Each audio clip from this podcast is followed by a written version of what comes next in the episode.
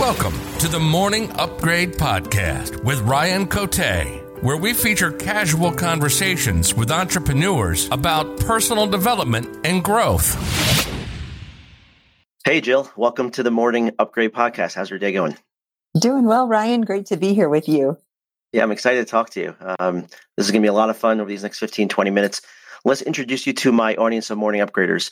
Please tell everyone who you are, what you do for a living, and then something that you're grateful for right now. You got it. So my name is Doctor Jill Carnahan. I have a functional medicine consulting practice in Boulder, Colorado, but my lens is much bigger than that. This last year, I've been author, producer of a documentary, and my passion in my work, wherever I'm at, is showing up authentically with love and light and inspiration to the world who desperately needs it. Mm. I have two questions on that, what you just said. Uh, what, what's the documentary about and, and what made you do it? So I've been working on a book which came out uh, this this year, actually, and it's it's really, I think stories are connection, right? So I realized very early on that I needed to write a memoir because I went through breast cancer and Crohn's disease and mold-related illness, and I'm like the guinea pig of how do you get over the impossible and how do you recover from things that are incurable? So that's my story, my backstory, and it's wow. pretty remarkable. I have like, I'm on my tenth of nine lives, you know, it's that kind of a story. Wow. So so I wrote, wrote a book, and the publisher, you know, they were like, Jill, you can't do a memoir, you know, you're not famous enough, you're not uh, Michelle Obama or the prince of, you know, some country, and so because Because of that, but I felt in my heart and soul, and this is part of my lesson to the world, is trust your intuition and trust your heart. I'm a very analytical person, but I realized that heart space, that connection, that story is really how we make a make meaning and purpose of our experiences in the world. And whether it's me with my story, or whether it's you or your listeners, we all have story, and story for generations and, and centuries has been the connective tissue. So, despite the warnings to the contrary, I wrote a memoir. And it's actually done really well. But story is is that connection because we can all relate to story. And what it does is it takes difficulties, suffering, things that we don't expect, and turns it into having meaning and purpose and actually inspiring and helping other people in their journey. So the documentary happened two thousand twenty-one. I was sitting in the midst of the pandemic at home, and I realized, oh my gosh, everybody's on screens nowadays. Is anybody reading books anymore? And I'm like an avid reader. And even for me, I listened to audiobooks and was on screens. And I was like, gosh, if my desire is to impact and change the world, I need to be where people are at. And so I, I literally just prayer meditation kind of was thinking through this and like, I need to do a documentary. Ryan, I have no clue. I'm not a producer. I'm not a director. I'm a doctor. I have no business background. I have no, I mean, I, I'm creative, but I don't have any background in making a documentary. But I do believe in ideas that stick when you put them out in the world. So I thought, well, we'll see what happens. Within a week, I had a producer, a director, an executive wow. assistant. I had a whole team that was excited about the project. So then all we needed was a large sum of money to finance the project. But once again, I just thought, you know what? I put this out here in the world. And if I just believe and trust, if it's supposed to happen, it'll happen within three months. I had a call with a very wealthy investor that was interested in the project. He flew out on his private plane a couple of weeks later, and we collaborated, and he was so generous and kind to offer us the full amount to film the documentary. So that's my little miracle story. And then last year we finished filming, and we're now, in fact, this next coming weekend, I'm flying to Manhattan for the Manhattan Film Festival to premiere the documentary that I, that we created. Oh man, that's awesome. So you haven't actually, I didn't tell you what it's not about. Yeah. So well, I was going to say, I was just wondering, like, what's what was more exciting, like watching it or the actual journey leading up to it? But it sounds like you're still on the journey. I am, and hands down the journey. You know, what we realized in the process was it's the process that matters, not the end project, because so yeah. often producer, director, myself, and whoever else was involved in the process, there's glitches and there's changes in schedule and there's things that don't go quite as planned. But when you're about the touching people's lives in the process, like actually while you're filming and the crew and the people involved, how do we love people better? How do we connect with people? And literally your whole purpose in filming that day is just how do we love the crew that came to help us? That's where the magic happens. And it shows up, that energy shows up on the screen. So the exciting part has always been the journey for me, not the end product. And I actually think that's one of the pearls to even give your listeners is when we fasten onto exactly how we want something to happen, we miss out on the magic. The magic is when we let go of the how. We know the vision. Like I had a very clear vision, and I know that's part of why it happened. But as far as how, the timeline, the details, even the money, the large sum of money, I just let it all go and trusted that it would happen in the right time, in the right place. And everything was in a way unexpected, but just like it was supposed to be. Yeah, you're speaking my language right now with like energy and like putting things out. It's kind of like the law of attraction, right? I mean, yes. I know some people like slam that that book in the movie, but really it's like law, law of attraction plus intentional action. That's like the that's like the recipe that I full fully heart fully hearted. Yes. Is that the word? Believe in, you know. Totally. So what's the name of the documentary? It's called Doctor Patient, and uh, there's the trailer up on d r patient movie dot com if anyone wants to see the trailer and see where it's playing. We're in the process right now, of course, getting it into film festivals, so it's not being distributed yet, but it will be. So if anyone wants to watch the trailer or stay tuned, you can just watch along with us as far as where it lands. It'll probably end up in some, you know, exclusive Hulu or Netflix or some distribution. Mm. That's amazing. That's going to be really exciting. And who knows what, what that's going to do to the trajectory of your career and your day to day. True. I guess you'll find out soon enough. Yes, exactly. All right, let's go to your uh, morning routine. How, how do you start your days? Yes, I want to just contrast because I've been kind of like the type A driven, get up at five a.m. and do high intensity interval for most of my life, but things shifted around forty and I feel like I'm in a much better space. I really pulled back and now my mornings are almost the opposite. I actually have a, I, I sleep as my my absolute non-essential, non-negotiable. I sleep really well. I make sure I sleep well. And we can talk more about that in a moment. But I get up, you know, without an alarm and wake up. And I have usually my coffee, but I have my meditation kind of intention time. And I always had a trouble with meditation. Classical meditation did not work. And I think it doesn't work for a lot of very creative people who have a million different ideas going on at one time, and they have trouble quieting their brain. So what I do is lucid dreaming. I go into an alpha state, either on my P E M F mat or just by myself with my hand on my heart and with my coffee. And I, I'll have a dream or a vision, or I'll, I'll actually plan out a day or something I want to happen in my head, like a movie. And I found out that is actually a form of meditation, very different. It's almost the opposite of the classical meditation, but it really works for me. And that alpha state, talk about manifestation, I think that's actually where we best manifest. And, and then we kind of let go of the how, but we just can reignite that vision. And that's what I do in the morning. And what was the mat you mentioned? I think that's a, that's a new one for the, for the show. What was the mat? Sure. Pulsed electromagnetic frequency, P E M F. It has been my favorite biohack of all times. It's a you know studied by NASA, and it, it you can do different levels. There's one level that's the Schumann frequency of the Earth, so it feels like if you're walking barefoot on the beach. Um, another level that's alpha wave stimulating. Another that's more like gamma wave. So there's different hertz. So whether I want to sleep better or perform better, I love the P E M F. This is in the brand non-specific. It's P E M F is a type of technology. Yeah, definitely a first. one hundred fifty episodes in, another first for a morning routine. Cool. Love it. I love it. And I'm with you with like the, so I, you know, I, I've been doing morning routines forever now, and I always experiment because I just like to tinker. And uh, lately I've been experimenting with more of a morning routine that's more relaxing, something I actually like look forward to, that something I feel like soothes me as yes. opposed to like, Yes. working out. And I work some of it felt very forced. Like I'm the morning upgrade guy, so I have to have like this yeah. tense morning routine. And I've been playing with a more soothing, calm routine that I actually look forward to now, like visualization, meditating, reading a really good book, and some other things. So I'm with you on that. Yeah, I really, even with the workouts, I, I used to do these high intensity, and now I do like incorporate the workout in my day, and I never go to the gym, and I'm in better shape than I've ever been. So uh, that's awesome. I'd like to ask about tips around personal development. You mentioned sleep, and you you said you you sleep very well. So I'd like to learn more, pull some lessons from you if you if you're okay with that. Sure, I, I'm a habitual person because habits form the long term goals. In fact, years and years ago, when my stepdaughters were young, I taught them you don't have to be really smart; you just have to have great habits. Because when you do things over and over and over and over ten thousand times, they make a difference. And that was like how I started my blog, my website, everything great that's happened to me was just really, really good habits every single day in a disciplined way.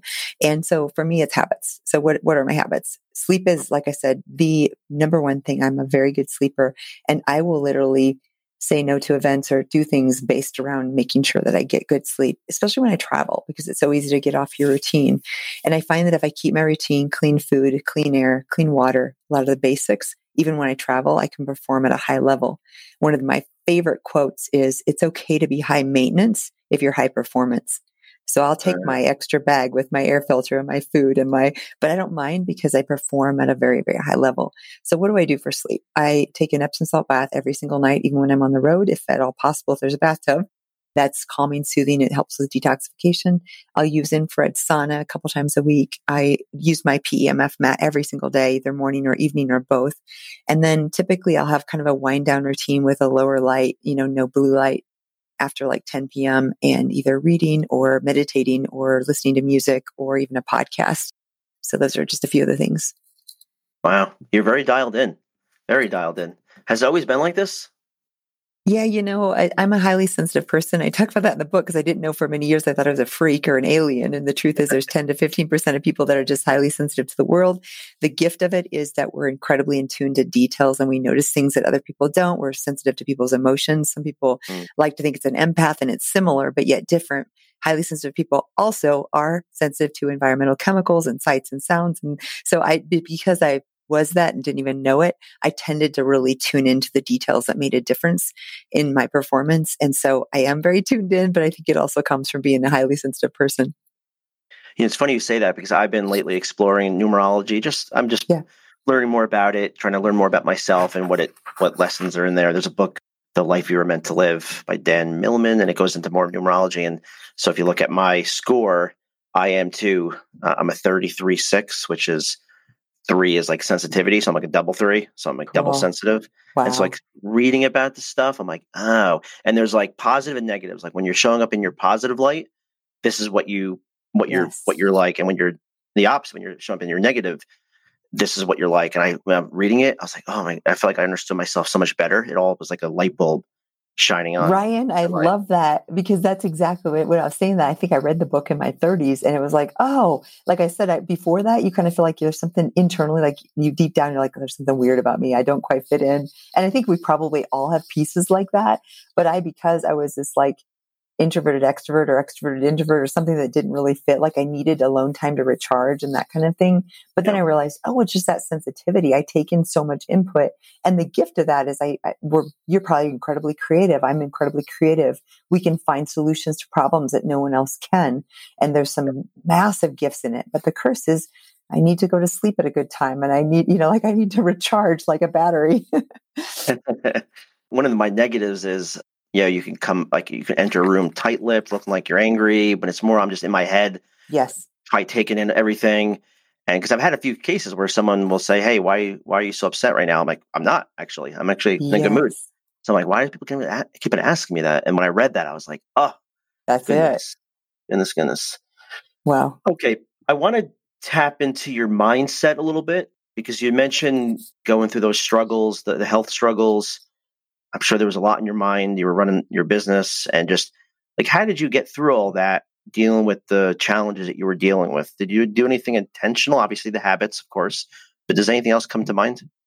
Yes. So I think mental fortitude, I, I love that word. It's like the work of Viktor Frankl and some of these people who've been through far more horrific events. He's a Holocaust survivor. Edith Eger is another one. And they're some of my favorite authors and speakers and teachers because they have been through absolutely horrific things, and yet they maintained love, joy, happiness, and service. And one of the things I remember reading about them was the heart, the compassionate heart, the deeply loving and compassionate soul. Those people were the ones in the concentration camps that actually did better. And you would think those would be more the soft people, the people who maybe wouldn't be as tough. But what happened was when they had one last piece of bread, they would share it with the person next to them instead of be selfish. And in that sharing, there's something about the human soul that comes alive. And there's something about resilience that comes alive. And so that I was really amazed at the fact that it was literally the compassionate, empathetic hearts, those people that did better in difficult circumstances, because you would think it would be the other type. So what do we learn from that? I think there's when we are thinking of other people or understanding that we're not alone in suffering or that other people are suffering sometimes far worse than us, it gives us perspective. And I think perspective sets up mindset so that we aren't, you know, woe is me. And even realizing that time is transient, this too shall pass. So in my worst, when I was diagnosed with cancer and I didn't know if I had six weeks or six months or six years to live, I remember deeply understanding that, number one, there's always people that are suffering more than me and I have it good in some ways relative to them. And number two, time is transient and this too shall pass. And even though it's awful in the moment when you're suffering, it's still temporary. Everything passes and things come and go, good and bad. And those, those ideas. And then the idea that no one can change our mind. They can, you know, punish us, put us in prison, punish us in a concentration camp, all kinds of horrific things, but no one can take away our mindset. We always have control over that. We always have freedom inside our head and our mind.